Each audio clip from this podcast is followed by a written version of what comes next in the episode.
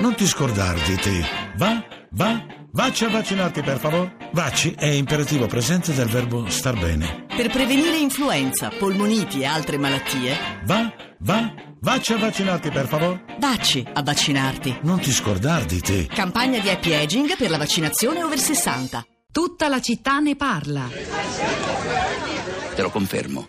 Domani stesso tu vedrai questo debole gregge che a un mio cenno si precipiterà a portare carboni ardenti sotto il tuo rogo, il rogo sul quale ti manderò per essere venuto a disturbare la nostra opera, perché se c'è qualcuno che più di tutti abbia meritato quel rogo, quello sei tu.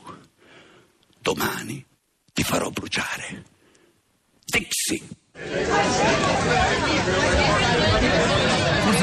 Riconosciuto la voce di Umberto Orsini in un frammento dai fratelli Karamazov, eh, questo era il monologo del grande eh, inquisitore di Dostoevsky, che tra l'altro abbiamo appreso stamani da un articolo letto da Marco Filoni a pagina 3 essere una delle letture preferite di Hillary Clinton a proposito dello spessore culturale dei politici di oggi. Lei diceva in un'intervista per la verità di qualche anno fa che questo è un libro per lei fondamentale. Ebbene, questa interpretazione è parte di una novità che va raccontata del sito di Radio 3 e, e in particolare della sezione 10 stelle del teatro, le voci di 10 attori di diverse generazioni tra i più importanti. Delle nostre scene, 10 grandi figure che sono passate negli anni scorsi in diretta sul palcoscenico di Radio 3 e che potete ora riascoltare eh, e scaricare ovviamente anche dal nostro sito perché tutto questo fa parte di un'iniziativa ancora più grande. È infatti online un, un vero e proprio sito nuovo, si chiama Il Teatro di Radio 3 con tutte le proposte teatrali della rete, trasmissioni, rubriche e, e dirette del presente e anche degli anni passati e soprattutto il calendario di appuntamenti di tutto esaurito. 30 giorni del teatro a Radio 3 che è già in corso durante il quale proponiamo spettacoli in diretta o appositamente registrati o ripresi dai nostri archivi. Tutto questo su www.ilteatro-di-radio3.rai.it. Però ci sono anche i social network e quindi è arrivata Rosa Polacco. Rosa. Ciao Pietro, buongiorno, buongiorno a tutti. Eh, I social network si, si, scatenano durante le campagne elettorali, qualsiasi campagna elettorale, quella americana naturalmente è una di quelle che appassionano di più in, in questi mesi. Um, molti commenti sulla nostra bacheca Facebook, uh, vi ricordo, cercateci come la città di Radio 3. Comincio con uh, Giuseppe, mi pare sia il primo che ha scritto questa mattina. Dice: Ci si chiede se davvero i politici oggi sono peggiori e perché. Suggerisco: oggi più che in passato conta l'apparire. I politici, a mio avviso, appaiono peggiori e lo fanno come necessaria strategia tattica di popolarità, cioè marketing. Ma se per piacere si deve essere peggiori, e il successo di Trump e non solo pare confermarlo, siamo peggiorati noi elettori. Ehm, molti i commenti, Pietro, intorno al nodo politica, globalizzazione e eh, capitalismo. Ehm, Assunta, per esempio, scrive: Il sistema consumistico, la globalizzazione ha costruito una società sulla prevalenza del consumo. Da anni la politica è subordinata all'economia che diventa così dominante, assoluta e prepotente. I politici rispecchiano la società, fanno quello che il popolo vuole per poi fare i propri interessi. Il mondo è diventato individualista, come spiega bene Zygmunt Bauman nel libro La solitudine del cittadino globale. Siamo soli, arrabbiati, spaventati dalla povertà del mondo che è vista come una minaccia per le nostre residue risorse. I politici lavorano, fanno campagna elettorale sulle nostre paure. Ehm, interessante anche il punto di vista di Spartaco che sembra meno ehm, diffuso, almeno sulla nostra bacheca, meno condiviso, però eh, invece esprime una, una, posizione piuttosto comune. Dice eh, se è vero che la stragrande maggioranza degli italiani voterebbe Clinton come Aurora annunciato, vuol dire che ci piace la crescente tensione in Europa creata dalla Nato, che si è espansa ai confini della Russia con posizioni missilistiche e forze armate. Non l'inverso, nonostante ciò venga annunciato dai nostri mezzi di disinformazione. Ancora Cennino dice se la governabilità è la meta condivisa, tutto sarà governabile. Secondo questo assunto, il pericolo è la normalizzazione delle enorme disfunzioni in crescita esponenziale. Il duello Trump-Clinton è oggi l'emblema dello svilimento totale del conflitto sociale, ambientale, ideale per lo svolgimento del confronto politico. Fin quando si riconoscerà il valore del cambiamento nelle strategie verticistiche, niente cambierà. La questione è la seduzione per il potere, un'antica sudditanza. Povera democrazia, o è populista o è impopolare. Questo è il titolo di un intervento, un articolo di Michele Ainis sull'Espresso a proposito del tema del giorno, che, che inizia così: certe parole ti entrano in testa senza chiedere permesso. Populismo, che vorrà mai dire?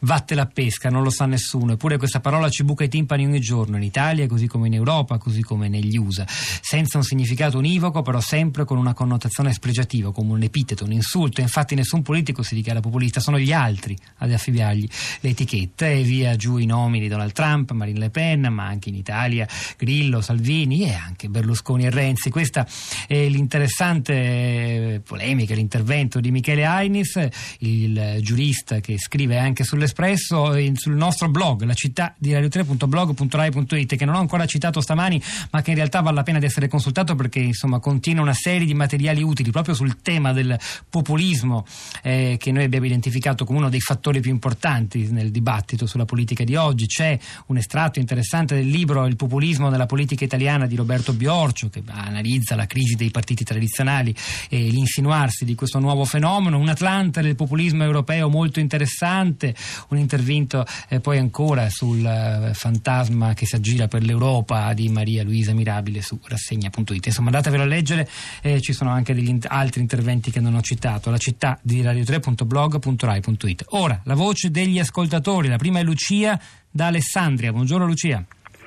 Buongiorno, allora io ho mandato un sms dicendo che, io, senza fare accuse precise, solo apparentemente i popoli eleggono i loro leader, in realtà vengono abilmente imposti, secondo me, dalle lobby internazionali, a cui poi devono rispondere, tutelandone gli interessi che quasi sempre sono in contrasto con quelli della classe media, che non a caso ultimamente ha subito colpi durissimi causa della globalizzazione, che è velocissima per quanto riguarda i capitali, lentissima invece per quanto riguarda i diritti. Se i nostri diritti si estendessero velocissimamente ai paesi dell'est e ai paesi dell'Africa, questi movimenti di capitali praticamente verrebbero neutralizzati. Cosa ne dite? Beh, è una bella domanda, non azzardo dare una risposta, Lucia. Grazie per averla sollevata, poi ciascuno si può fare la sua opinione. Nel frattempo, altri messaggi. Uh, c'è Graziano uh, dal 33556349296 che dice e solleva un punto piuttosto importante che forse non abbiamo affrontato adeguatamente. Ci sarà modo di tornarvi. Credo dovremmo riflettere di più sul ruolo dei media nel creare un elettorato sfiduciato e incapace di impegnarsi per modificare lo stato delle cose, anche perché non vede strade utili. Prevale l'edonismo individualista promosso in primo luogo dalla televisione. È con noi anche Stefano. Buongiorno Stefano. Ah, salve, buongiorno. Da Roma se non sbaglio, giusto? Da Roma, da Roma, da Torbella Monaca precisamente. Prego. Eh, senta, eh, niente, io notavo che degli ultimi cinque presidenti c'è una deriva nordcoreana probabilmente negli Stati Uniti. Eh, due sono padre e figlio e due sono marito e moglie della prossima. Quindi giusto Eh, Trump forse potrà sbaragliare. È strano che su 300 milioni di persone se scelgono... Beh, però escono, perlomeno escono da otto anni di un presidente che non era letteralmente figlio di nessuno. Esatto, il prossimo sarà, se fosse Trump sarebbe forse meglio, anche se è una bestia politica. Sinceramente non è che mi A preoccupa. lei questo è l'elemento che le dà più fastidio, la- la- la- il familismo imperante. Ma non è, non- non è questione di familismo, è che come sta la politica del mondo forse dovremmo tornare a quello che abbiamo fatto noi nei, nei secoli passati, Cioè? ha fatto l'Italia, le comunità locali, ripartire dalla politica da un confronto locale, delle comunità di base, è questo che può migliorarla in tutto il mondo, perché assolutamente eh, la farsa della democrazia è, una, è uno specchietto per l'allodere, dove, dove poi c'è una democrazia vera, perché secondo me alla fine è anche migliore della nostra, quella americana, eh, sinceramente, con tutte quante le lobby e, e il, e- e- e- e Trump penso che alla fine sia, sempre- sia migliore fine per, un- per noi, per un capitalismo molto più vecchio, più becero, forse più facile da sconfiggere rispetto alla una globalizzazione selvaggia. Stefano è stato chiarissimo, grazie, grazie davvero. Rosa.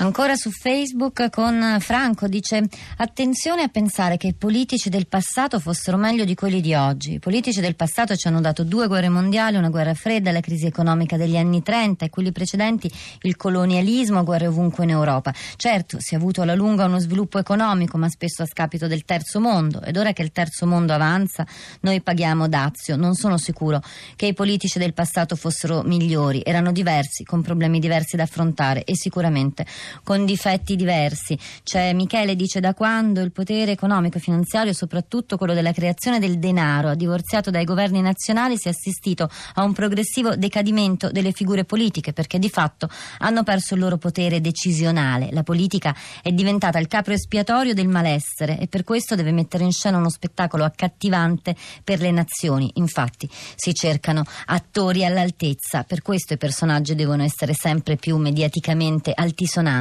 e moralmente impresentabili. Infine c'è Gianluca dice delle differenze tra Trump e Clinton, se ne parla ormai da mesi. Oltre alla comunicazione in senso generale bisognerebbe soffermarsi sul linguaggio che non significa solo parole, ma anche e soprattutto immagini. E in queste ultime ore di campagna la differenza più marcata tra i due candidati è negli spot che stanno inondando le televisioni nel Battleground States. Forse riusciamo a far dire una battuta almeno anche a Carmelo da Perugia. Buongiorno Carmelo. Buongiorno.